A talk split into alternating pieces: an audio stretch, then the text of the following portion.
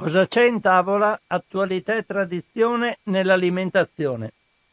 Un cordiale saluto, un augurio di buon pomeriggio a tutte le ascoltatrici e gli ascoltatori di Radio Cooperativa in questo giovedì 25 agosto 26 agosto 2021 da Francesco Canova. Iniziamo allora anche oggi la nostra trasmissione su tematiche alimentari con i richiami. Adesso sul sito ilfattoalimentare.it i richiami sono conglobati per settimana. Potrebbe essere un vantaggio perché così sono tutti cumulati per settimana per settimana. Adesso vedo, non so se sarà così anche nelle prossime puntate qua del, che compaiono nel computer. Comunque sono veramente tanti. Moltissimi sono ancora legati alla presenza di ossido di etilene in eccesso in vari componenti di alimenti altri invece sono per motivi di tipo diverso, motivi diversi. Allora, intanto io do alcune informazioni su quelli che riguardano il, la presenza di ossido di etilene. Ci sono, do quelli che sono in scadenza, almeno a breve. Allora, da S lunga ci sono delle notizie che riguardano il ritiro di alcuni yogurt. Yogurt greco 0% mela, mela cannella con scadenza 2 settembre 2021. Yogurt greco 0% frutti di bosco 8 settembre 2021. Yogurt greco 0% Lampone, date di scadenza 8 settembre 2021, un'altra era in agosto, quelle non le leggo. Poi il Ministero della Salute diffonde richiamo, l'avviso di richiamo precauzionale sempre di yogurt Oh, non dico dove sono venduti perché anche questi sono venduti in uh, negozi in catene molto diverse, quindi do solo il titolo, il, il, la denominazione del prodotto. Yogurt intero al pistacchio Milk con scadenze 29 agosto e 5 settembre 2021. Yogurt magro al pistacchio Milk 31 agosto e 7 settembre 2021. Poi abbiamo sempre per quanto riguarda l'ossido di etilene un prodotto che si chiama bisfrolla. Sono diverse torte e merendine. Bisfrolla con confettura di mora rossa e mirtillo nero, confiserie Firenze di Lidl con scadenza 30 settembre 21 bisfrolline con marmellata al limone Valdenza. Le scadenze sono dal 30 novembre 21 al 15 febbraio del 22.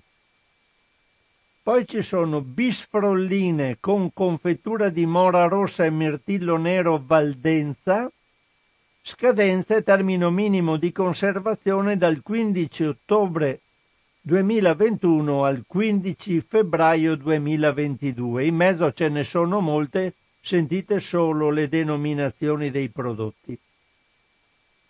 Frolline con confettura di more rosse e mirtilli neri La Dolce di MD con scadenze dal 15 ottobre 21 al 15 febbraio 22 frolline con scorzette e marmellata di limone La Dolce di MD, scadenza 30 ottobre 21. Torta ai frutti di bosco La Dolce di MD, scadenze 30 settembre 21 sino al 30 gennaio del 22. Torta di mele La Dolce di MD, 30 settembre 21 15 gennaio 22 torta ai frutti di bosco dolci del Castello dal 30 settembre 21 al 15 gennaio 22. Torta croc- croccante con mirtilli e more dolci del castello, scadenza 30 gennaio 22. Torta di mele dolci del castello dal 30 settembre 21 al 15 gennaio del 22. Poi abbiamo da Basco il richiamo di alcuni lotti di donuts. I donuts sono quelle ciambelline fritte coperte di glassa con tutti zuccherini colorati. Donuts mix semplici ai gusti vaniglia, fragole cioccolato a marchio Tre Marie.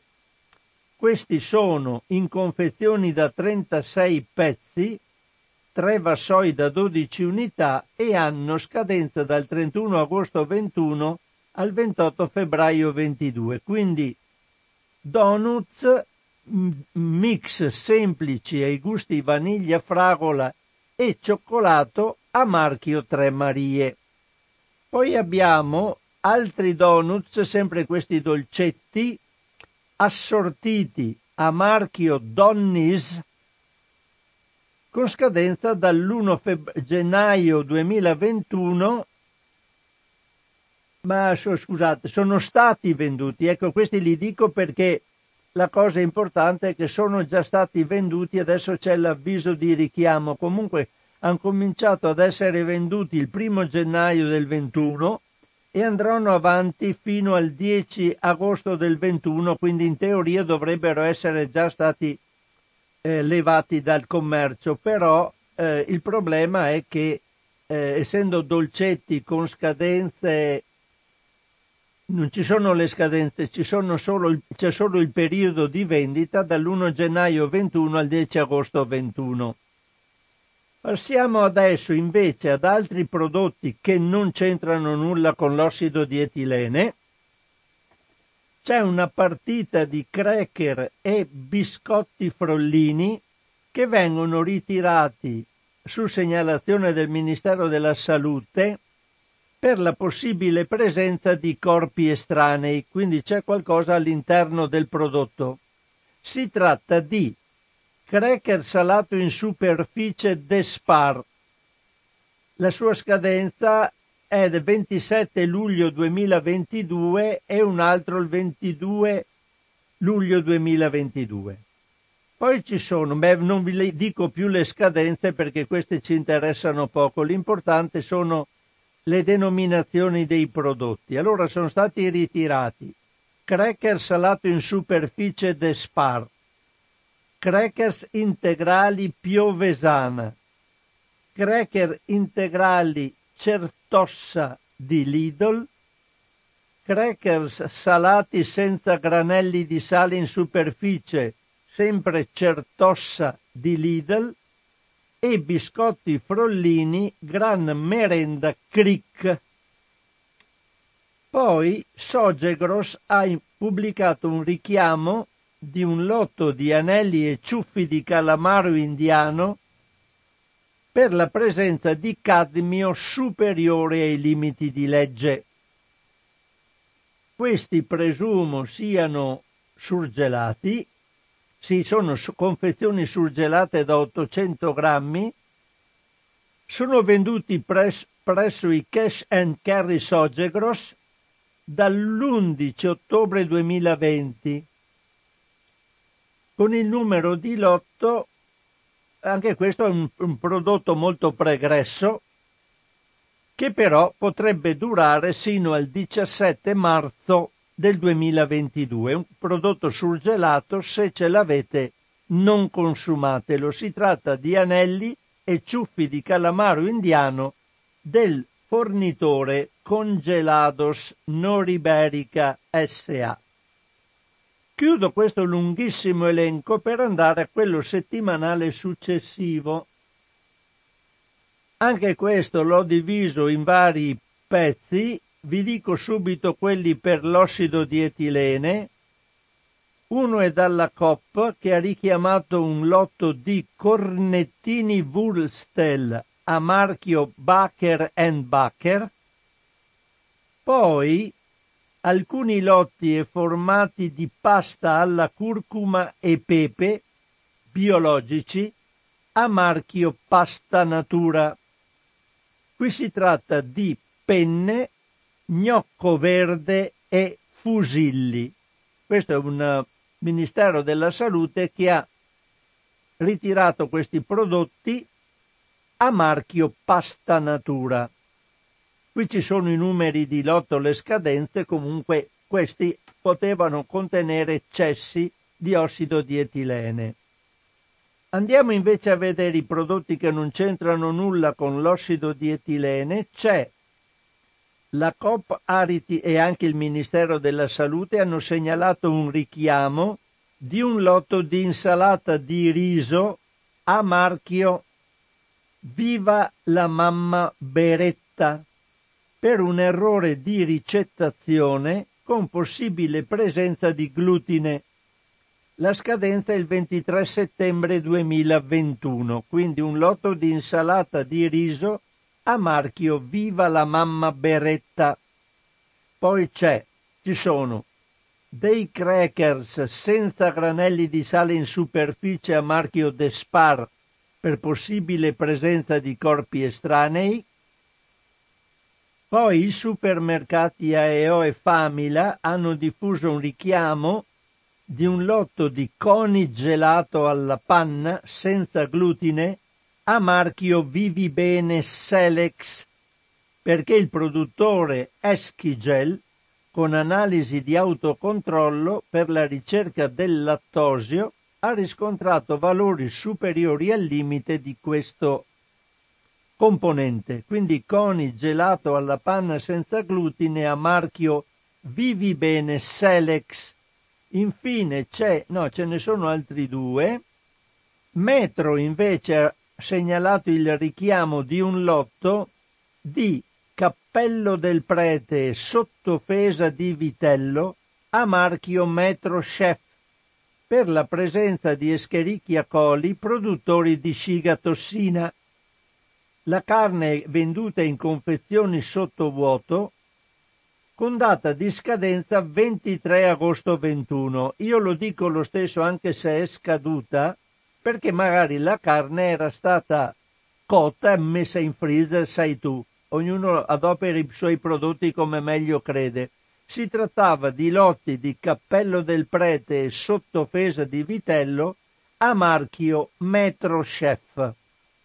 E poi finalmente un ultimo richiamo di un lotto di mitili o cozze perché è stata rilevata la presenza di biotossina marina DSP oltre i limiti di legge.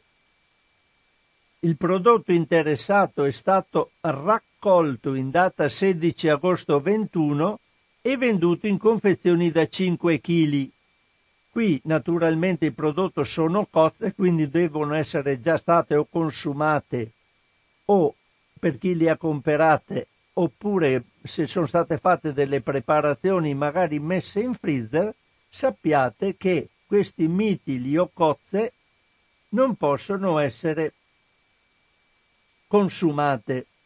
Sono state prodotte dalla società agricola Angelo Mancin a Scardovari a Porto Tolle, in provincia di Rovigo.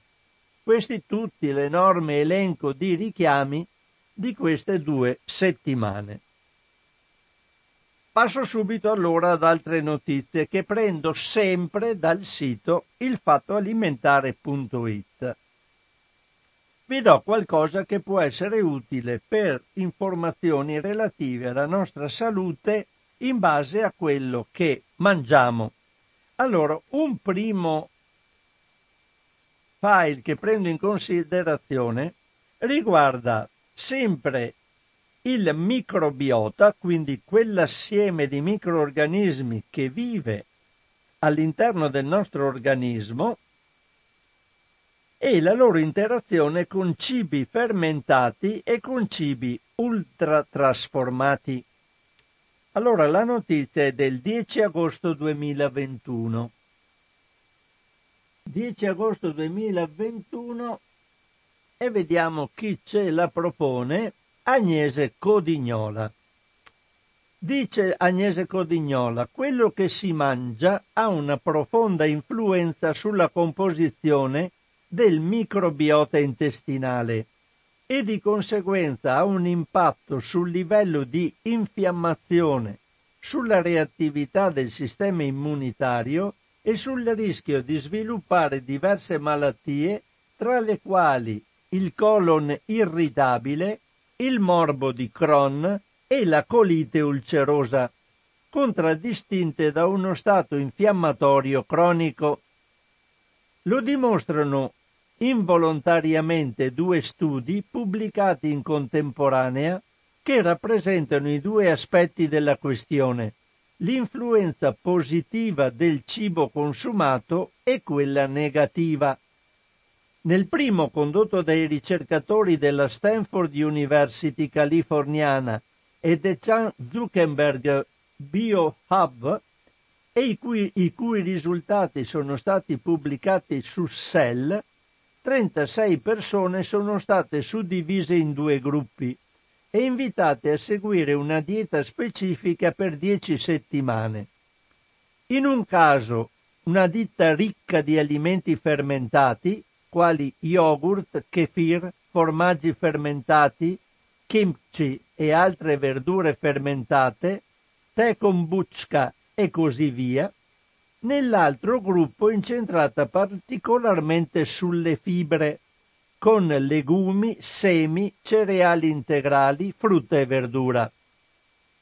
A tutti i partecipanti, tre settimane prima dell'inizio, durante la dieta e per quattro settimane dopo la fine, sono state controllate nel sangue e nelle feci la composizione generale del microbiota nonché la presenza e la concentrazione di decine di molecole coinvolte nell'infiammazione, con un approccio di caratterizzazione genetica e biologica dell'insieme delle specie batteriche presenti e dell'organismo umano.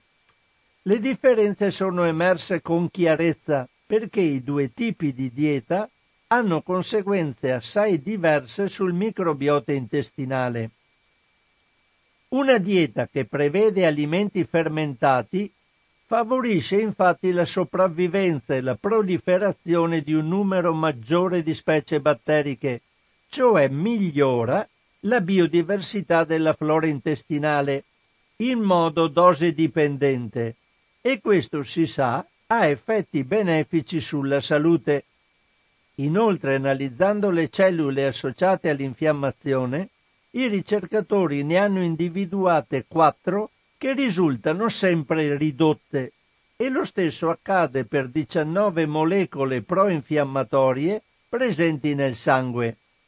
Queste stesse 19 molecole sono invece immutate in chi segue una dieta ricca di fibre, pure associata ad effetti positivi sulla sopravvivenza e su vari tipi di malattie, ma di altro tipo, e lo stesso accade per la quantità di specie presenti, che restano sostanzialmente le stesse. Secondo gli autori può essere che un'alimentazione ricca di fibre necessiti di più tempo per modificare profondamente la composizione del microbiota, oppure che i suoi effetti sono ancora sconosciuti. In pratica, chi ha mangiato fi- cibi fermentati come kefir, yogurt, eccetera, formaggi fermentati, ha avuto un miglioramento della flora. Chi ha mangiato solo fibre, per ora non ha avuto miglioramenti, ha solo avuto, ah, ci sono altri effetti, sapete, benefici del mangiare eh, fibra, quindi avere per esempio un minor tempo di transito nell'intestino e quindi una maggiore possibilità di espellere eh, componenti che potrebbero interagire negativamente con il nostro organismo, però per quanto riguarda il microbiota non c'è stato effetto. Un secondo studio invece di natura molto diversa, perché ha valutato l'alimentazione e la salute intestinale di oltre 116.000 persone di età compresa tra i 35 e i 70 anni di 21 paesi a livelli diversi di ricchezza e di abitudini alimentari, coinvolte in un grande studio internazionale. Dopo un follow-up medio di 9,7 anni, sono emersi più di 450 casi di malattie infiammatorie intestinali, 90 con morbo di Crohn e circa, scusate, scusate, scusate, devo, eh, scusate, avevo lasciato il telefono attivo, lo devo spegnere subito. Ecco qua. Dopo allora eh, si sono verificati più di 450 casi di malattie infiammatorie intestinali, 90 con morbo di Crohn e circa 377 con colite ulcerosa. Dopo aver studiato le possibili associazioni e introdotto numerosi fattori di correzione, è risultato evidente che chi mangia più alimenti ultra trasformati, cioè quelli che hanno avuto, ne abbiamo parlato tante volte, molti passaggi e quelli che hanno molti ingredienti nella loro etichetta, c'è anche un notevole aumento del rischio di sviluppare una malattia infiammatoria intestinale. Qui dopo l'articolo va avanti ancora, mm, restando sempre sullo stesso argomento, lo tralascio, ma abbiamo capito che il mangiare alimenti fermentati ci aiuta contro le infiammazioni intestinali e la composizione migliore del microbiota. Mangiare alimenti ultra trasformati con un gran numero di ingredienti e di passaggi denotati, eh, cioè pre, mh, evidenziati nella, nelle etichette, ci porta ad un aumento delle malattie infiammatorie intestinali. Questo è uno, un articolo. Un altro articolo interessante sempre dal punto di vista della nostra alimentazione e delle sue conseguenze è invece del 18 agosto 2021. Questo riguarda gli alimenti vegetali, la carne e le malattie croniche, sempre a firma di Agnese Codignola. La carne rossa, soprattutto se lavorata e consumata con regolarità, fa aumentare sensibilmente il rischio di sviluppare una malattia cardiovascolare, mentre un'alimentazione che dà grande spazio ai vegetali potrebbe esercitare un'azione protettiva nei confronti della sclerosi multipla. Ancora una volta quindi due studi diversi, pubblicati negli stessi giorni, mettono sotto accusa l'eccesso di carni lavorate ed esaltano una dieta che ponga al centro gli alimenti vegetali per quanto riguarda gli effetti sulla salute. Nel primo caso il ruolo degli insaccati nell'insorgenza di una malattia del cuore o dei vasi sanguigni è suggerito da una nuova grande meta-analisi effettuata dai ricercatori dell'Università di Oxford, pubblicata su Critical Review in Food Science and Nutrition. I ricercatori britannici hanno infatti scandagliato la letteratura scientifica degli ultimi trent'anni, individuando 13 grandi studi di popolazione che hanno coinvolto oltre 1,4 milioni di persone. Sono così giunti alla conclusione che dosi relativamente modeste di carne rossa, se consumate tutti i giorni, fanno la differenza.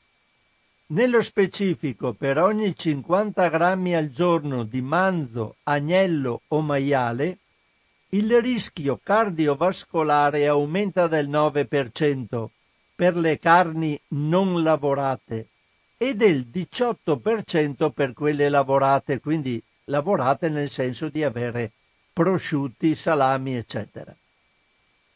Non è invece dimostrabile un'associazione altrettanto stringente con il pollame. Secondo gli autori l'abitudine tipica dei paesi anglosassoni e nord europei di includere insaccati come il bacon nella prima colazione andrebbe dunque accantonata se si vuole proteggere il cuore, anche perché bisogna tenere conto di tutti i pasti consumati durante la giornata e della relativa possibile presenza in tavola di altre carni rosse. Quindi chi prende per abitudine, fa una colazione con pancetta, uova, eccetera, ma soprattutto insaccati alla mattina, certamente al cuore non fa un favore. Il secondo studio pubblicato negli stessi giorni su Science Advances mostra un altro aspetto della questione. L'effetto protettivo di una dieta ricca di alimenti di origine vegetale nei confronti di una malattia molto grave, autoimmune, neurodegenerativa, contro la quale le terapie disponibili non sono ancora soddisfacenti cioè la sclerosi multipla. In questo caso i ricercatori dell'Università dell'Iowa hanno valutato le differenze dei diversi tipi di alimentazione in modelli animali della malattia, dimostrando che più l'alimentazione prevede alimenti vegetali come i legumi, più è evidente la protezione. Tuttavia in questo caso gli autori hanno compiuto un ulteriore importante passo in avanti. Hanno infatti dimostrato che oltre a una specifica dieta, per avere una protezione è indispensabile che gli animali ospitino nel loro microbiota, quindi all'interno della microflora intestinale, specifici batteri in grado di metabolizzare l'antiossidante isoflavone presente nei legumi. Se così non è, l'efficacia della dieta si riduce fino a quasi ad azzerarsi. Quindi mangiare sì verdure, mangiare legumi, ma avere anche al proprio interno dei batteri che riescano a ehm, aggredire questi alimenti per metabolizzare questo antiossidante che evidentemente è il, l'elemento protettivo. Questo dato coincide con un'osservazione fatta dagli stessi ricercatori negli anni precedenti, e cioè che i malati spesso non hanno le specie batteriche in questione e per questo motivo non metabolizzano l'isoflavone. Questo ha due tipi di conseguenze innanzitutto mette in luce la necessità che oltre a una dieta adeguata vi sia un microbiota equilibrato e in salute. Eccoci allora ritornare all'articolo precedente dove si dice eh, andate a mangiare cibi fermentati che vi fanno aumentare la quantità di micro, organismi nel microbiota e anche evidentemente la varietà.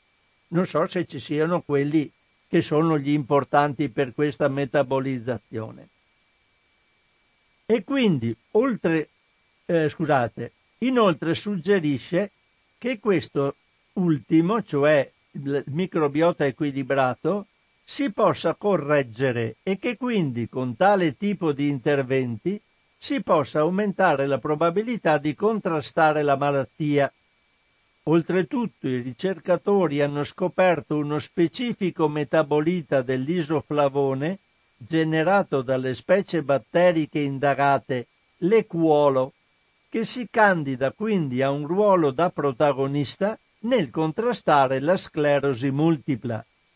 Ma a parte eventuali sviluppi terapeutici, questo studio, come il precedente, rafforza l'idea che uno degli strumenti più potenti per prevenire diversi tipi di malattie non trasmissibili sia anche uno dei più accessibili a chiunque, una dieta equilibrata, con poca carne, meglio se bianca, e moltissimi vegetali freschi e legumi, cose che diciamo evidentemente continuamente dovremmo adeguarci a capire che questo è il modo di vivere per, e di alimentarsi per restare in salute.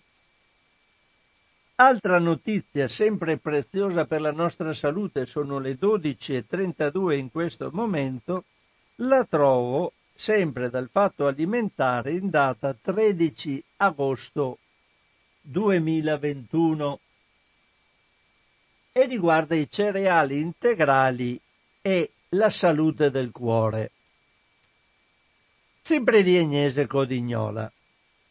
Chi consuma abitualmente cereali integrali, per esempio tre porzioni al giorno tutti i giorni, ha un vantaggio cardiovascolare significativo rispetto a chi non lo fa o lo fa molto meno, per esempio consumando mezza porzione al giorno. La circonferenza vita, i grassi e gli zuccheri nel sangue e la pressione sono migliori e si mantengono meglio nel tempo. Questo è il risultato di una ricerca pubblicata sul Journal of Nutrition, durata molti anni, durata molti anni sarà, che ha preso in esame abitudini e stili di vita dei figli di quella che è stata la prima generazione della coorte di Framingham, la cittadina nel New England presa come campione in un grande studio di popolazione incentrato sulla salute cardiovascolare. Pensate, hanno in questa eh, cittadina a Framingham hanno testato da anni la, la popolazione per controllarne la salute cardiovascolare e addirittura adesso stanno seguendo i figli primi, delle prime persone che sono state sottoposte a indagine, quindi un, è uno studio molto lungo. Iniziato negli anni 70, lo studio continua a fornire risultati molto interessanti perché ottenuti in un contesto del tutto reale, prolungato nel tempo e molto controllato. In questo caso sono stati osservati 3100 figli dei primi partecipanti, ormai dell'età media di 55 anni, per un totale mai inferiore ai 18 anni, controllandoli ogni 4 anni dal punto di vista medico.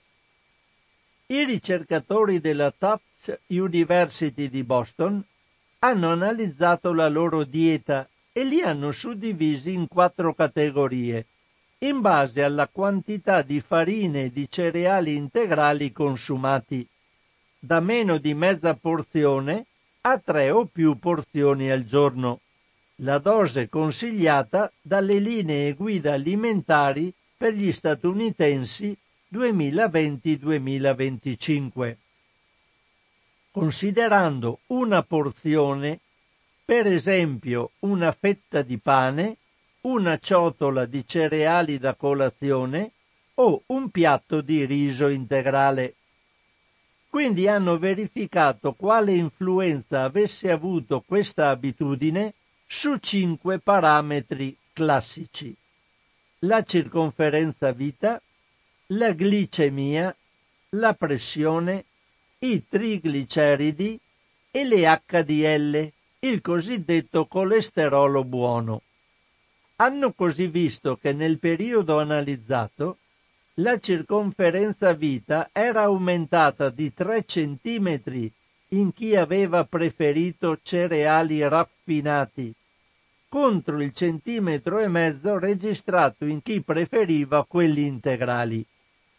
Anche gli altri parametri erano migliori in coloro che assumevano regolarmente tre porzioni o più di cereali integrali rispetto a chi non ne mangiava mai o quasi. Secondo gli autori l'abitudine a consumare cereali integrali apporta benefici che con l'avanzare dell'età vanno oltre quello più scontato del contenimento dell'aumento di peso, perché contribuiscono in modo sostanziale a tenere sotto controllo i grassi, gli zuccheri e la pressione e quindi esercitano un effetto protettivo verso il cuore e i vasi sanguigni. Ciò potrebbe essere dovuto al fatto che oltre a saziare di più, i cereali integrali contengono elementi preziosi quali la vitamina B, il magnesio, il potassio, gli antiossidanti e le fibre, che soprattutto quando solubili aiutano ad evitare i picchi glicemici dopo i pasti.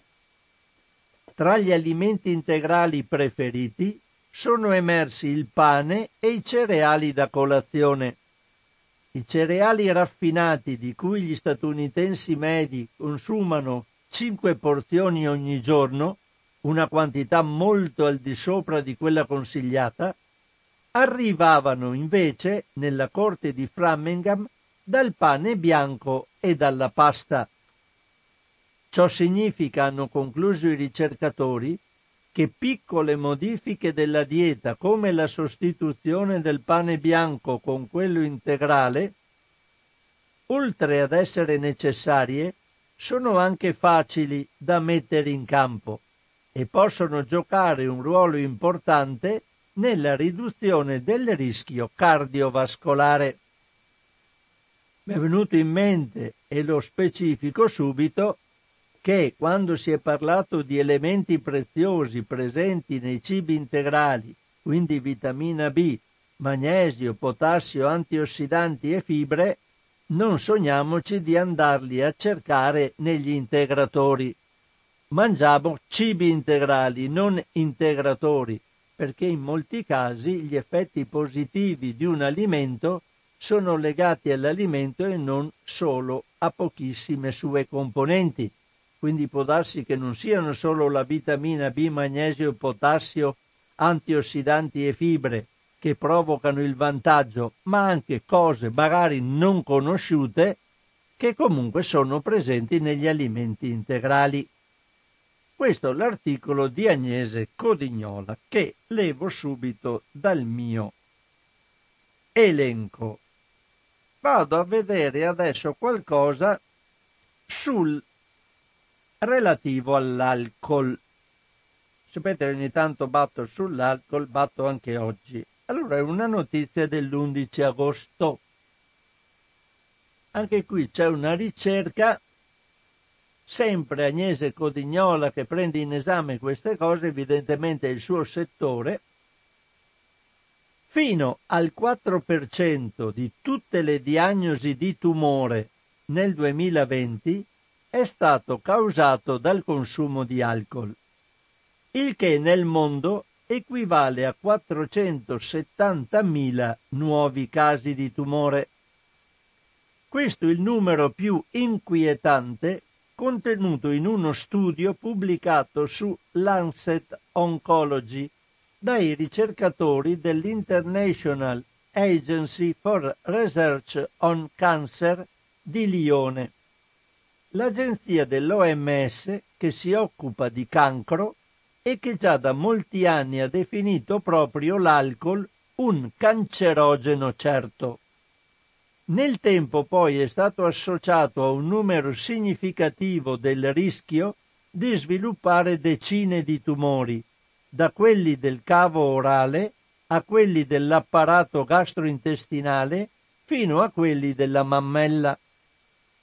In questo caso gli epidemiologi hanno preso in esame i dati relativi al 2010 sulla produzione e la vendita di alcolici, la situazione della tassazione nei diversi paesi e poi quella delle vendite che non sono registrate in base alle stime ufficiali, il consumo da parte dei turisti, quello pro capite definito dalle agenzie nazionali e altri parametri.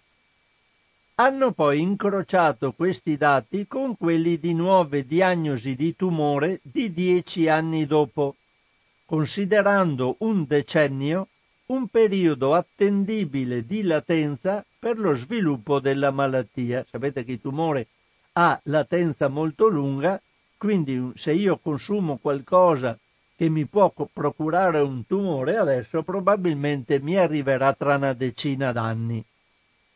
Anche prima, però di solito il periodo di latenza è decennale. Hanno poi definito un consumo moderato quello inferiore a 20 grammi al giorno, fino a due bicchieri di alcolici. pericoloso quello compreso tra 20 e 60 grammi al giorno, pari a 2-6 bicchieri alcolici, e molto rischioso quello superiore a 60 grammi quotidiani, cioè oltre i 6 bicchieri di alcolici. Infine hanno incrociato tutti i dati con il rischio di sviluppare uno tra i tumori chiaramente associati all'alcol, in base alle attuali conoscenze. Il risultato alla fine li ha portati a concludere appunto che il 4% di tutti i tumori diagnosticati nel 2020 erano riconducibili alle bevande alcoliche. Come atteso, i fortissimi e i forti bevitori rischiano di più e rappresentano rispettivamente il 39 e il 47% dei casi. Ma anche chi beve moderatamente ha un significativo aumento del rischio e costituisce il 14% dei casi provocati dall'alcol.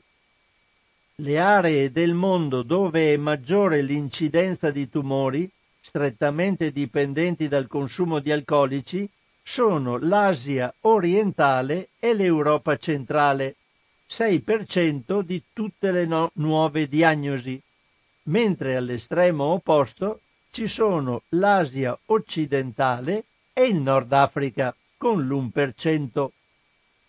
Secondo gli autori, l'alcol stimola la produzione nell'organismo di sostanze che favoriscono l'insorgenza del cancro, sia direttamente che indirettamente e amplifica il rischio associato ad altri cancerogeni come quelli contenuti nel fumo di sigaretta. Provvedimenti quali l'introduzione di una tassazione specifica e la promozione di una conoscenza migliore possono far diminuire il consumo della popolazione, come dimostra in generale la situazione dell'Europa, dove la tendenza è verso la stabilizzazione o la diminuzione. Ma senza dubbio sottolineano molto resta da fare, soprattutto perché la consapevolezza dei consumatori è ancora del tutto insoddisfacente. Se si vuole ridurre l'incidenza di centinaia di migliaia di casi di tumori evitabili, concludono, bisogna fare molto di più e noi l'informazione l'abbiamo data. Allora, sono le 12.45. Intanto attivo la nostra linea telefonica. Quindi co- cosette da dirvi ne avrei tante, però come è giusto dare anche spazio alle ascoltatrici e agli ascoltatori di Radio Cooperativa c'era anche una, c'è una telefonata che subito, pronto, prendiamo in linea. Ciao Francesco, parla Marco. Ciao Marco, Buona giornata. Buona... Allora, ciao, ciao.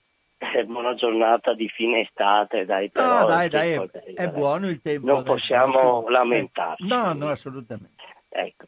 Senti, allora sentivo, beh, il, eh, l'alcol è terribile, ma soprattutto come tu citavi anche eh, per i fumatori. I fumatori dovrebbero stare molto attenti a fumare l'alcol perché da quello che leggo eh, è un è una, eh, sì, sì, c'è una sinergia tra le due cose, certo. Ma volevo parlare de, dei cereali integrali sì, e via dicendo, che, che sembra che poi tra l'altro eh, essendo integrali il picco glicemico non si alza molto, quindi è più magari lungo l'effetto però è, è, più basso, quindi farebbe meno male per la glicemia. È un'ottima cosa, sì. Eh, esatto. Ma mh, mm, eh, si parla, eh, sai, io, io, ti dico quello che ho letto con, e lo prendo con le pinze, che c'è un, un buon rapporto anche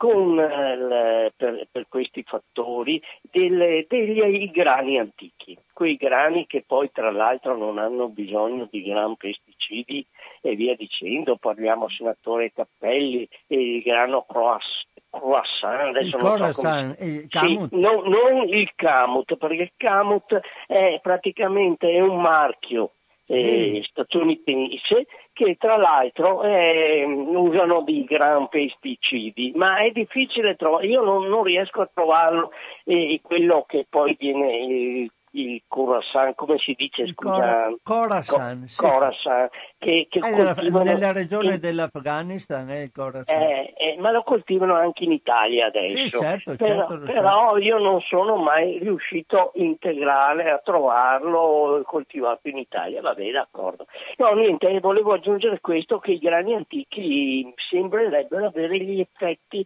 del... Um, e dell'integrale anche, insomma, tutto qua, non so se sia, eh, io ti dico quello che ho letto. A quanto, e... a quanto so, è un'indiscrezione, ma a quanto so, è per esempio il, il, la pasta integrale di, di sgambaro, ci sono sgambaro, jolly, non so. Sì, sì, eccetera. sgambaro è un'ottima marca. Eh. Ecco, loro credo no, utilizzano il, il, il Khorasan per la pasta integrale perché non mettono pasta kamut.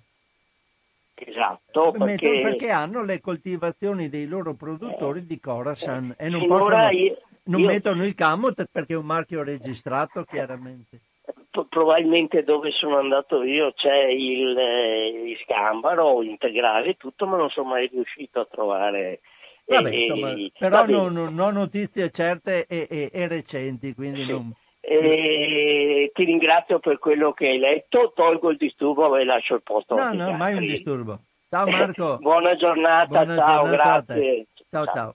Ciao Marco, grazie sempre per il tuo ascolto. Um, c'è una notizia che può riguardare anche i nostri animali, lo dico anche perché eh, riguarda anche noi e allora eh, vado a leggerla subito perché è una notizia del 16 agosto. Allora, riguarda il cibo crudo per gli animali. È da sconsigliarsi. Cosa dice questo articolo di Agnese Codignola? Tra i possibili veicoli di trasmissione di microorganismi patogeni particolarmente pericolosi perché resistenti agli antibiotici, ce n'è uno che sta destando sempre maggiore preoccupazione. Il cibo per animali domestici crudo. La moda, secondo molti veterinari priva di fondamento, di utilizzare carne cruda si sta infatti diffondendo e con essa cresce il rischio che queste costituiscano un veicolo perfetto per batteri mortali per l'uomo. L'allarme è stato lanciato a livello internazionale in una sede più che autorevole, il Congresso europeo di microbiologia clinica e malattie infettive, svoltosi quest'anno online. Dopo la presentazione di alcuni studi che hanno fatto emergere una situazione più grave del previsto. Nel primo i ricercatori dell'Università di Porto in Portogallo hanno analizzato 55 campioni di 25 tra i marchi di cibo per cani più diffusi nel paese e nel mondo, sia fresco che essiccato che surgelato. 14 dei quali contenevano carne cruda di manzo, anatra, salmone, tacchino, pollo e agnello. Lo studio ha cercato un genere di batteri particolarmente insidioso, quello degli enterococchi, normalmente presenti nell'intestino e innocui in quella sede, ma molto pericolosi se presenti altrove. Come riferito poi anche sull'International Journal of Food Microbiology, in quattro campioni di cibo su dieci sono state rilevate sequenze di resistenze a diversi antibiotici, compresi alcuni considerati preziosi come la vancomicina. Un quarto degli enterococchi trovati presentavano poi la resistenza all'antibiotico di ultima istanza linezolid, di norma somministrato dai medici solo quando tutti gli altri hanno fallito, per mantenerne l'efficacia e non favorire la selezione di cepi resistenti. Inoltre tutti i cibi crudi contenevano enterococchi, con resistenze multiple agli antibiotici, incluse le sequenze per la resistenza all'inezolid, già riscontrate anche in pazienti gravi di tutta Europa, tra i quali alcuni di Paesi Bassi, Germania e Regno Unito. In un secondo studio per il momento non pubblicato ma solo presentato al congresso, un altro gruppo di ricercatori portoghesi ha verificato la presenza di un altro gene, chiamato MCR1, che conferisce resistenza all'antibiotico di ultima istanza colistina in 80 nuclei familiari dove erano presenti animali domestici hanno controllato sia gli animali, 102 in tutto, la metà dei quali con infezioni cutanee o urinarie, che i loro padroni, 126, e tutti in apparente buona salute. Il risultato è stato che quattro persone e otto animali erano portatori di batteri con il gene della resistenza alla colistina, e in due casi si trattava di animale e padrone dello stesso nucleo familiare. È ormai noto che queste pericolose resistenze si diffondono facilmente tra specie diverse di batteri mediante un processo chiamato trasmissione orizzontale, ma anche tra umani e animali attraverso il passaggio dei batteri che le ospitano da un organismo all'altro, così come è noto che animali domestici e padroni si scambiano molti tipi di microorganismi patogeni e non. Anche la trasmissione tra animali e umani di SARS-CoV-2 è stata dimostrata da mesi ed è a sua volta oggetto di preoccupazione. Tutto ciò dovrebbe spingere i legislatori a varare norme più severe per la fabbricazione di questo tipo di alimenti che impongano filiere specifiche.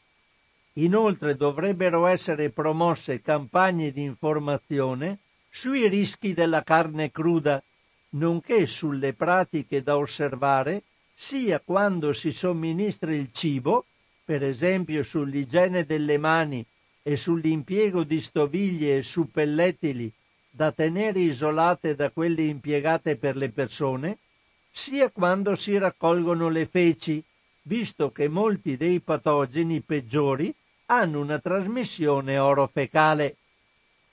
Il numero di cani domestici è in aumento. Sono circa 500 milioni nel mondo e 90 milioni solo in Europa. E a parte l'impatto crescente sul consumo di carne, in netto contrasto con il tentativo di diminuirne la produzione per gli esseri umani, con gli animali domestici aumenta anche in misura significativa il rischio di passaggio all'uomo di infezioni mortali e di spillover.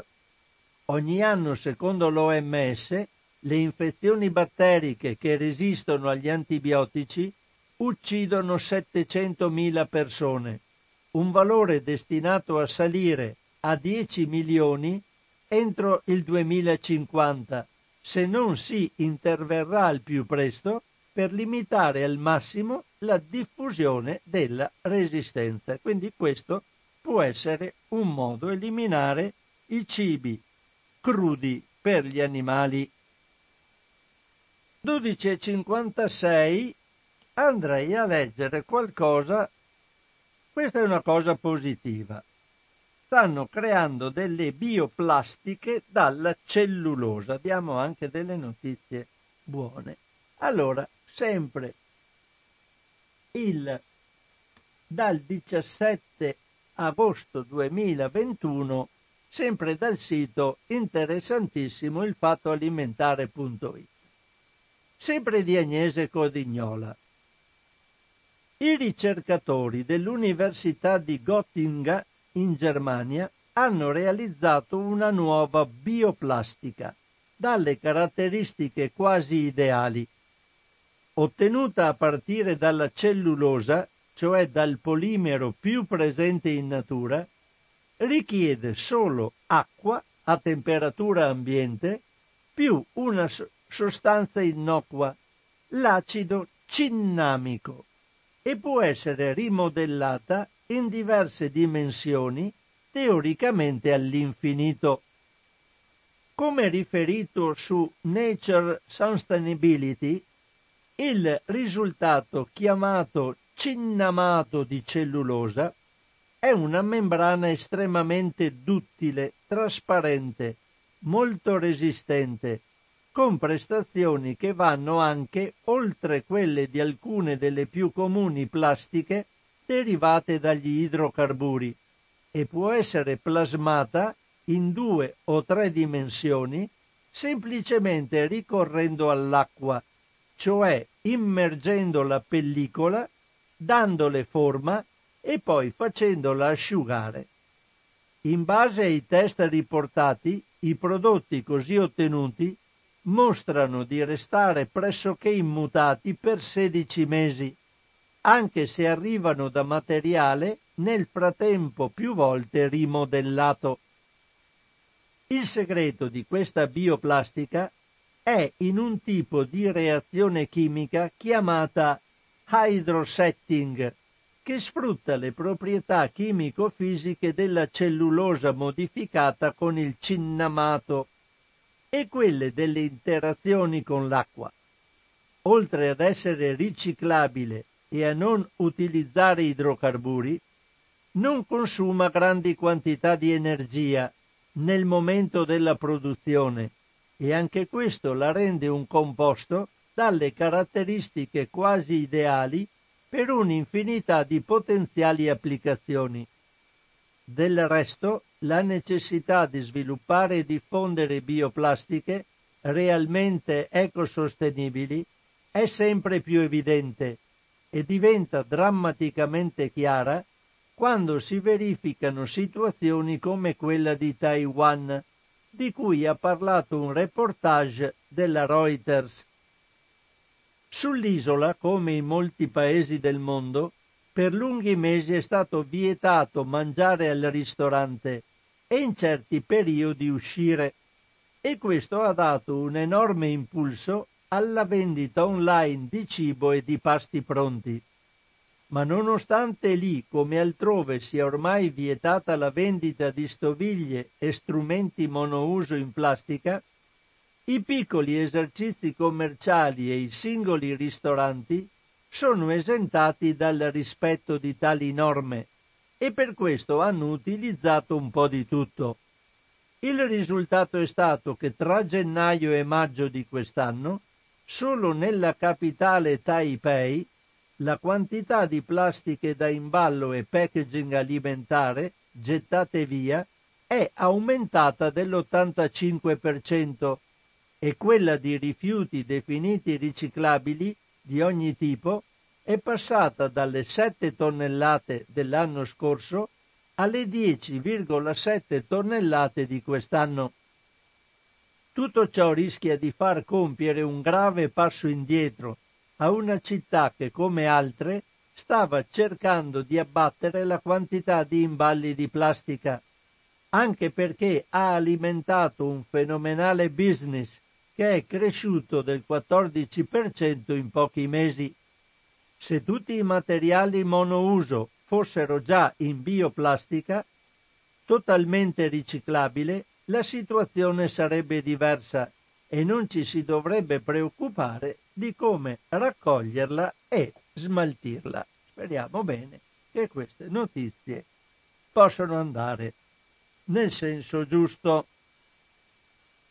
Volevo adesso leggere qualcosa su un articolo che mi ha abbastanza interessato. È abbastanza lungo, ma dovrei avere il tempo. Sono le 13 e 2 minuti.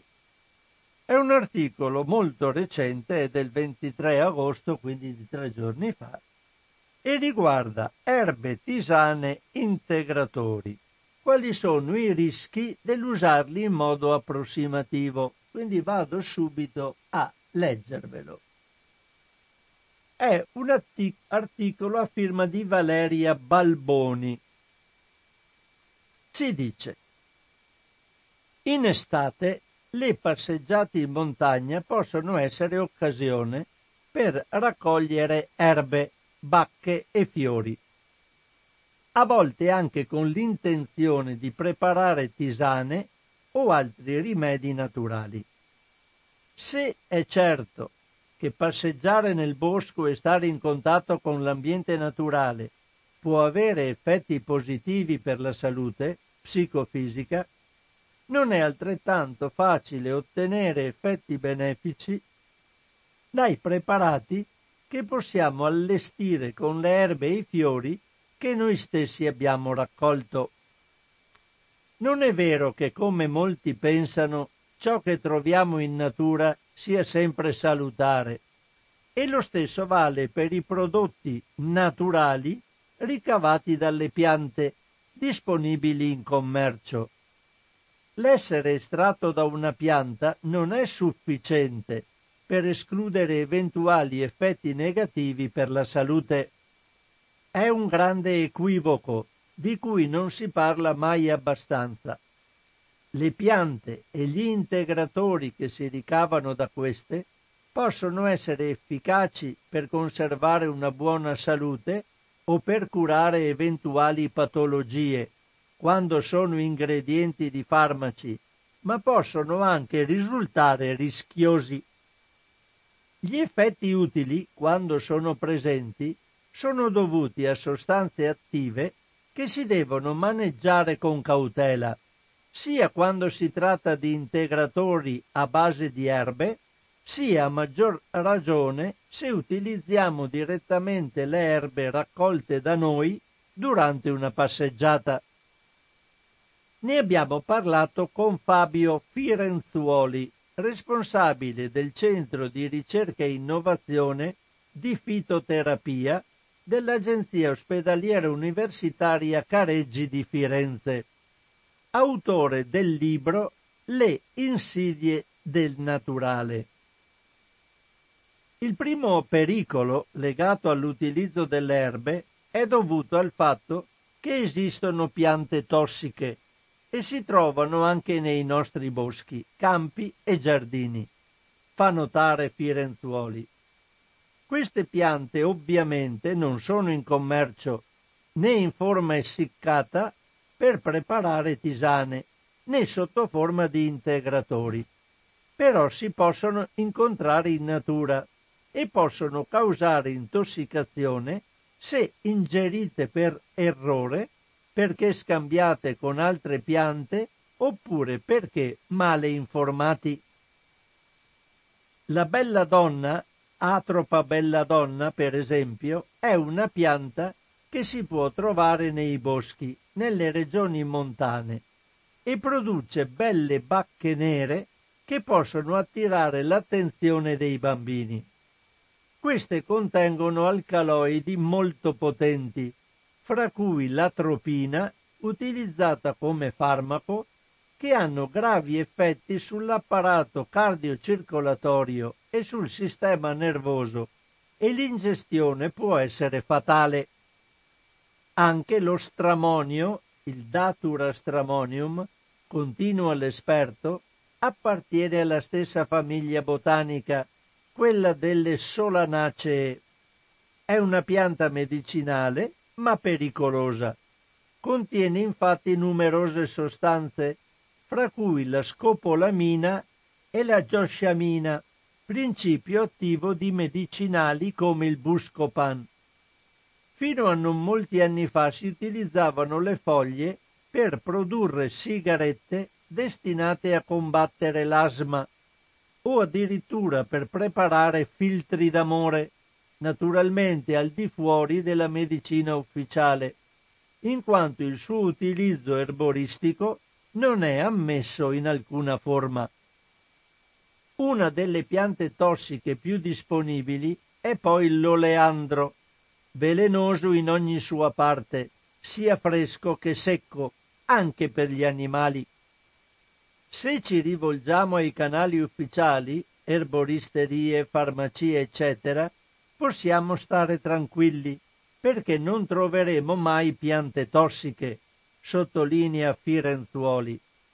I rischi più comuni sono semmai legati al cattivo uso che si può fare di questi prodotti. Le sostanze contenute nelle erbe possono ad esempio interferire con l'assorbimento di un farmaco o con il suo meccanismo di azione, riducendone oppure aumentandone l'attività. L'idea che un prodotto naturale sia sempre salutare induce a trascurare le cautele che di solito mettiamo in atto con i farmaci. I preparati botanici utilizzati per gli integratori non sono farmaci e non devono essere utilizzati per curare una patologia. In questo caso infatti si corre un doppio rischio.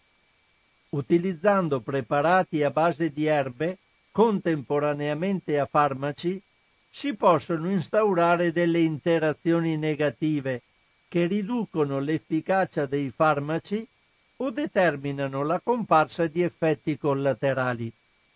Ancora peggio può accadere se pensiamo di sospendere una terapia sicura ed efficace a base di farmaci per sostituirla con prodotti naturali, magari senza consultare un esperto, solo affidandoci al parere di amici o a ciò che abbiamo letto in rete. Il primo caso noto di interazione fra prodotti erboristici e farmaci risale a 20 anni fa, quando si sono manifestati due casi di rigetto in pazienti che avevano appena subito un trapianto cardiaco e assumevano iperico.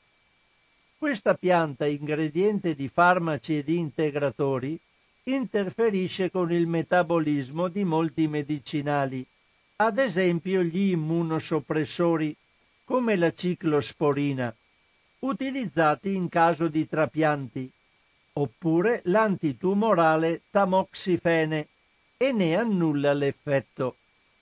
L'iperico interviene anche con l'anticoagulante Barfarin e il tolbutamide, utilizzato per contrastare il diabete, ma è solo un esempio perché i casi sono numerosi.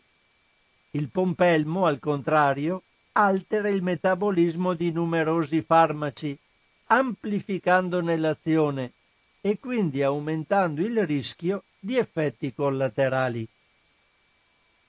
Il mondo delle interazioni è molto complesso, dice Firenzuoli, perché quando utilizziamo un estratto vegetale non assumiamo una sostanza specifica, ma una miscela di sostanze e generalmente assai concentrata rispetto alla pianta come tale. Gli integratori non sono farmaci e quindi non sono accompagnati da indicazioni di tipo terapeutico. Quando però la ricerca mette in evidenza casi di interazioni, queste sono segnalate sulla confezione sono indicazioni che non devono mai essere ignorate. Chi soffre di qualche patologia o assume farmaci regolarmente deve sempre parlare con il proprio medico o con altri esperti prima di aggiungere preparati erboristici alla propria terapia. A questo proposito devo purtroppo notare che oggi, mentre erboristi e farmacisti sono preparati in modo approfondito, non è raro trovare medici privi di una conoscenza specifica del settore, carenze dovute al fatto che la fitoterapia non è compresa nei piani di studio fondamentali. Quando si abbia necessità di una terapia a base di erbe medicinali per una vera patologia, ci si deve affidare a un medico esperto in fitoterapia ed è possibile anche verificarne il tipo di formazione. Un altro rischio è quello legato alla comparsa di allergie, sempre possibile, ma più probabile per alcune tipologie di prodotti e sostanze. Anche la modalità con cui si assume un preparato può provocare inconvenienti. Gli oli essenziali, che molti utilizzano come profumi nei diffusori contengono sostanze molto concentrate e se vengono ingeriti possono avere conseguenze anche gravi. L'olio essenziale di timo, per esempio, se opportunamente preparato, per esempio in pomate o ovuli, può essere utile come antibiotico. Se invece si utilizza in gocce sulla pelle o per bocca, ha effetto caustico e può provocare lesioni. Tutti gli integratori che si trovano in commercio sono notificati al Ministero della Salute e le aziende sono responsabili della sicurezza, così come accade per chi produce alimenti. Bisogna però notare che non tutte le aziende lavorano nello stesso modo e può essere difficile avere informazioni precise sulla provenienza, coltivazione e preparazione delle erbe. Talvolta non è neppure indicata la concentrazione dei principi attivi. Ma il rischio aumenta se facciamo acquisti online senza il consiglio di un esperto e da siti web privi delle dovute garanzie. Non ci sono problemi se acquistiamo direttamente dalle aziende o da siti riconosciuti dal Ministero della Salute, fa notare Firenzuoli. In rete però possiamo trovare siti stranieri che vendono sostanze o prodotti che in Italia sono proibiti, come per esempio quelli a base di efedrina, un alcaloide presente in alcune piante che veniva utilizzata come dimagrante e per migliorare le prestazioni sportive, oggi proibita perché responsabile di effetti avversi per sistema nervoso e cardiovascolare, aritmie, irrequietezza, insonnia, eccetera. Internet è anche fonte di consigli errati o imprecisi che potrebbero indurre qualcuno a raccogliere e utilizzare piante che magari non sono efficaci oppure che devono essere maneggiate con cura da esperti. In questi casi il fai da te è assolutamente sconsigliato perché quando si utilizzano direttamente le erbe, anziché compresse o altri preparati, è ancora più importante saperle riconoscere e conoscere le corrette modalità di raccolta, conservazione, preparazione e uso. Un articolo molto lungo, come avete visto, ma mi pare abbastanza interessante per capirne un po' di più su questi su quelle erbe con le quali possiamo venire in contatto se andiamo a fare qualche giretto per i prati e per i boschi. Allora, una notizia. Sì, la, il telefono è attivo e eh, non l'ho più spento. Se qualcuno vuole chiamare, chiama, altrimenti io vado avanti. Allora, c'è una cosa interessante che volevo leggere, ma c'è già una telefonata, quindi subito in diretta. Pronto? Eh, carissimo, ciao, sono Piero. Ciao Piero. Buona, buona giornata. Ehm, io ti sto ascoltando. Mh, mm, molto attentamente, perché eh, quello di cui stai parlando tu sono cose che siamo tutti portati a prestare attenzione quando le cose ti coinvolgono. Non so se stai intuendo quello che... Sì, sì. Mm. Sarebbe um, bene anche non solo quando non ci, coinvol- ci, coinvolgono, ma insomma in linea di massima sì, l'attenzione beh, esatto, è esatto, que- esatto, e questo è, e, e questo è il, um, è il brutto, è il mm. brutto mm. della faccenda, certo. che dovremmo prestare attenzione specialmente perché oggi come oggi, voglio dire, mi sembra che sia uno su due il cancro, vero? Uno su tre, eh, uno eh, su due. Non lo so bene, non so le casistiche. sì, dire. comunque è una cosa terribile ormai. Certo. Ti dico proprio in, che non è la mia arte essere sincera, però in tre parole ti dico, eh, una persona portata in ospedale con l'emoglobina a 7, quattro sacche di sangue, e praticamente infermieri, medici, tutti portare la persona alla mandria e l'unico diktat era l'importante è che non stia male. perché sai che alla mandria ti mettono il flebo, morfina, paracetamolo e, e ti, ti, accompagnano, cioè, mediando il male, siamo d'accordo? Sì, sì. Questa persona, ehm, mi sono messo di notte a guardare su internet e ho cominciato dottor Salmaso, Marcello Pamio, poi altre persone, fatalità o medico che conoscevo. Eh, mi è arrivata una ricetta da Genova, da un altro medico che ha scritto un libro.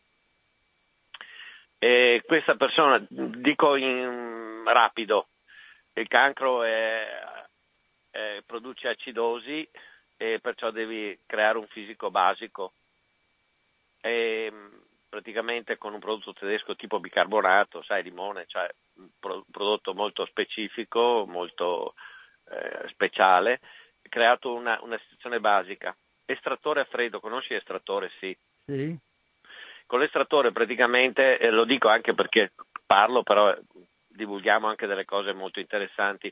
Con la, con la centrifuga veloce metti 10 olive, esce olio bruciato. Con l'estrattore a freddo, mini frantoio, eh, le 10 olive esce olio dolce. Mantiene le proprietà organolettiche, Ormai le vitamine. Quelli a, ca- quelli a, caldo non li utilizzano più, fanno solo Sì, sì, sì, no, ma lo dico perché qualche signora, qualcuno che ci ascolta magari ce l'ha a casa e, e così gli chiariamo, eh, facciamo divulgazione, insomma. Eh, delle volte quando si parla bisogna parlare come tu giustamente hai detto, non solo per noi, anche per gli altri, insomma, il senso di comunità. E, mh, mm, praticamente con l'estrattore alla mattina, e allora levato via tutte le protezioni animali, levata via latte, caseina, levato via tutto, l'unica vitamina B contro il parere medico, qualche ovetto di quaglia, eh, la prugna omegoshi, e tarassa con denti de can, con ortiche a mattina a freddo, a va San Zibio tutta verdura del contadino, eh, ortaggi, non eh, roba dolce perché l'ananas per esempio, eh, cioè isolare il tumore, non alimentarlo, non alimentarlo.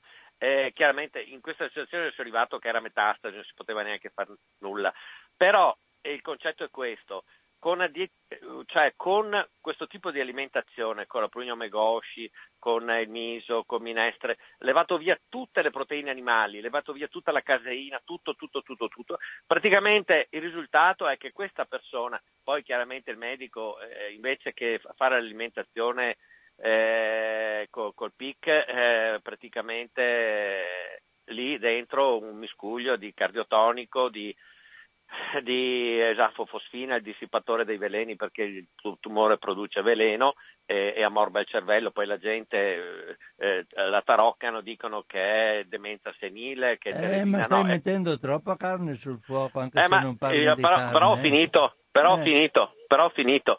Praticamente un tumore, eh, quello che tu stai dicendo, l'ho trovato fantastico perché sostanzialmente quattro vitamine veramente pure a un malato terminale crea, isolano il tumore. Il tumore non si alimenta, viene isolato. Isolato il tumore vuol dire che la persona non ha più male, non ha bisogno di antidolorifici, non ha bisogno di, do, di morfina. La, la fi, il, il, il, malato terminale di tumore muore per, o per infarto o per encefalopatia epatica e tu non muore né per uno né per l'altro. Questa persona, nel caso, ha vissuto 7-8 mesi meravigliosamente, non aveva male. Se me la raccontavano una cosa così non ci credevo, vista con i miei occhi, con testimoni, e gli ultimi due giorni sono scoppiati i reni perché mettevo due eh, grammi ti di chiedo una cosa C. Piero a questo punto. Tu, voi vi siete rapportati con i medici che avevano in cura la persona, cosa hanno detto? No, eh, dopo 4-5 mesi l'abbiamo portata da Conte, la persona, eh, il quale quando ha visto ha detto ricoveriamo, ricoveriamo, poi ha visto le analisi, ha detto complimenti, non so che magia state facendo, però eh, grandi. Eh, si è, si è, parlo di Conte, Gianfranco Conte, il boss di, di oncologia, ha detto non si può fare nulla, è terminale, vissuto 7-8 mesi senza dolore. Quindi voi non l'avete più tenuto nel, nel posto dove avevano fornivano gli antidolorifici. Scusami, scusami, scusami. Stiamo parlando, stiamo parlando che noi ci inginocchiamo e ci inginocchiamo davanti agli scienziati medici, la scienza, perché sennò una volta si moriva perché non c'era la penicillina, però la domanda che ti faccio è non, non rispondermi perché mi sei simpatico, ma la scienza medica in che mani è? Hai capito? Cioè, eh, ci sono delle situazioni, se vai in, cardio, in cardiologia, ti salvano e, e, cioè, voglio dire, ed è impeccabile la situazione. Altre branche della medicina, cioè, tu sai che, come gira il discorso, voglio, è un po' complicata la cosa. La, eh, se uno ha la fortuna di avere dei soldi, una, una, una comodità economica come io, eh, allora riesci. In altre situazioni eh, purtroppo la situazione è questa. Oggi come oggi la medicina c'è solo eh, se, se, sei in pericolo di vita, per oggi una, un'aria inguinale ti fanno aspettare due anni una peritonite. Poi ti per... rispondo, mm, Piero, perché dici sì. che non ti rispondo, ti rispondo. No, no, no, no. Comunque, quello che mi stavi dicendo tu a livello di vitamine, di prodotti, è fantastico. Solo che oggi come oggi, uno, eh, eh, io mi sono affidato a dei medici amici che mi hanno, ho studiato queste cose, non è che le ho fatte a caso ho, mi hanno fatto delle ricette, ho studiato, ho cercato di capire nel mio piccolo, poi quando una cosa ti tocca diventi intelligente, diventi bravo, diventi un medico in un anno, hai capito cosa, hai capito cosa voglio no. dire? E, e, io ritengo di aver avuto un successone anche per, perché penso che ci sia un angelo in cielo, cioè delle volte la buona, la buona volontà è premiata, cioè ci vuole tanta intelligenza, bravura, capacità, studio e fortuna. Scusa che mi sono dilungato, però ne ho approfittato perché penso di aver detto No, no, ma io ti rispondo, ti rispondo. Ciao, grazie, ciao, grazie ciao mille, Piero, ciao, ciao, ciao. Eh, qua no, Piero deve avere una risposta. Allora, io mi fido assolutamente della medicina ufficiale. Che poi ci siano bravi o meno bravi medici, questa è una cosa che coinvolge chiunque. A medicina ufficiale, guai se non ci fosse ma ci mancherebbe altro. Il fatto che uno si mette, studia da solo in un anno e in un mese diventa medico, ma siamo impazziti. Ma avete mai studiato medicina? Siete entrati eh, in, fa- in quella che era una volta la facoltà, adesso la scuola di medicina, e seguire qualche lezione, qualche esame, qualche... Eh, ma eh, non è possibile, Piero, sta roba qua. E poi io non ho mai detto il discorso delle vitamine, sembra tre vitamine e uno mette a posto le cose. Non è questo. Ho detto anzi, non prendete le vitamine esattamente così come vengono proposte tramite integratori, perché magari prendendo un qualche cosa con, con gli alimenti di tipo vegetale introducete cose di cui nessuno sa nulla che magari sono indispensabili per un decorso positivo dal punto di vista sanitario. Quindi io mi, mi trovo in, in, disaccordo con Piero, se c'è uno per carità con i suoi malati fa quello che vuole, però ci sono anche malati che avevano delle cure effettive che avrebbero potuto salvarli, la gente ha voluto per tutte per forza curarli con cose stregonesche e sono morti, la gente è stata anche inquisita per questo genitori, perché hanno voluto curare i figli in un modo fantasioso cioè io non sono assolutamente d'accordo su queste cose. Se ci sono delle conoscenze, ci sono delle persone che hanno delle competenze, fanno delle pubblicazioni, eh, dibattono a livello internazionale, si, si rapportano con gli altri, si confrontano, ci sono centinaia di simposi e di convegni su queste cose, andate a dialogare con gli altri, non è che si può sempre dire No, ma questi non mi danno retta, resto nel mio beato isolamento e comunque ho ragione io. No, non è vero, non è vero che hai ragione tu. Se gli altri non ti riconoscono vuol dire che quello che stai facendo è una cosa sbagliata, non, non sono d'accordo su sta roba. Quindi mm, adesso Piero eh, in amicizia mi dice tu non mi puoi dare una risposta. Certo che te la do Piero, ti ho detto quello che penso ho lavorato per 40 anni dentro la medicina, ho visto come vanno avanti le cose. Certo che ci sono delle situazioni critiche, certo che ci può essere un barone che fa il bello e il cattivo tempo, ma ho sempre visto persone molto competenti. Eh, non c'è dubbio su questo, non ci mancherebbe screditare la medicina, le conoscenze. Per forza capitano le cose che stanno capitando adesso quando si fanno ipotesi basate su, su un'ignoranza abissale. Non si può fare una cosa del genere. Ci sono delle basi scientifiche, le basi scientifiche devono essere seguite decenni di persone che hanno lavorato su determinate cose e adesso tutto disconosciuto perché siete, siete solo dei baroni che vogliono fare il bello e il cattivo tempo. Non è possibile, non è possibile fare discorsi di questo tipo. Questo porta a una regressione della società. Non, non accetto queste cose. Dopo, ehm, per carità, può esserci una cosa che va bene, benissimo, diffondiamola, confrontiamoci con altri e se andrà bene troverà la sua via per andare bene anche in altri casi. Vabbè, mi fermo qua perché sono le 13.28, non voglio entrare in un discorso, ma scusatemi perché il discorso di Piero mi ha coinvolto abbastanza e quindi mm, voglio esprimere la mia opinione in merito a quello che ha detto lui e dimostrare quello che penso io. Qui finisce in questo modo un po' strano la trasmissione di oggi Cosa c'è in tavola. Eh, come al solito troverete gli argomenti che ho trattato oggi con un po' di calma cercherò di metterli nel sito, nel settore archivio e potrete trovare le trasmissioni e quindi potrete riascoltarle oppure scaricarvele come meglio credete.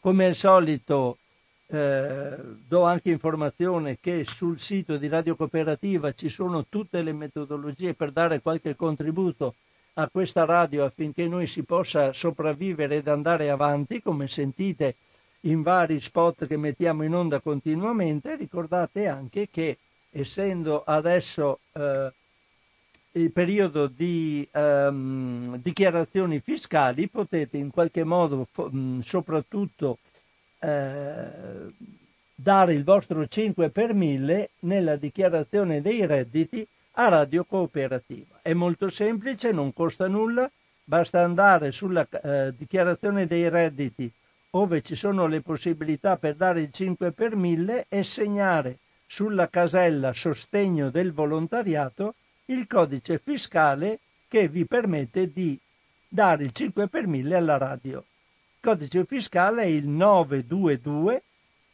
786 10289. Quindi per dare il 5 per 1000 Radio Cooperativa, nella vostra dichiarazione dei redditi, nella casella sostegno del volontariato, segnate il numero 922 786 10289. E con questo chiudo, vi saluto e vi auguro una buona giornata e un buon pomeriggio e a seguire le altre trasmissioni di Radio Cooperativa. Ciao a tutti da Francesco Canova.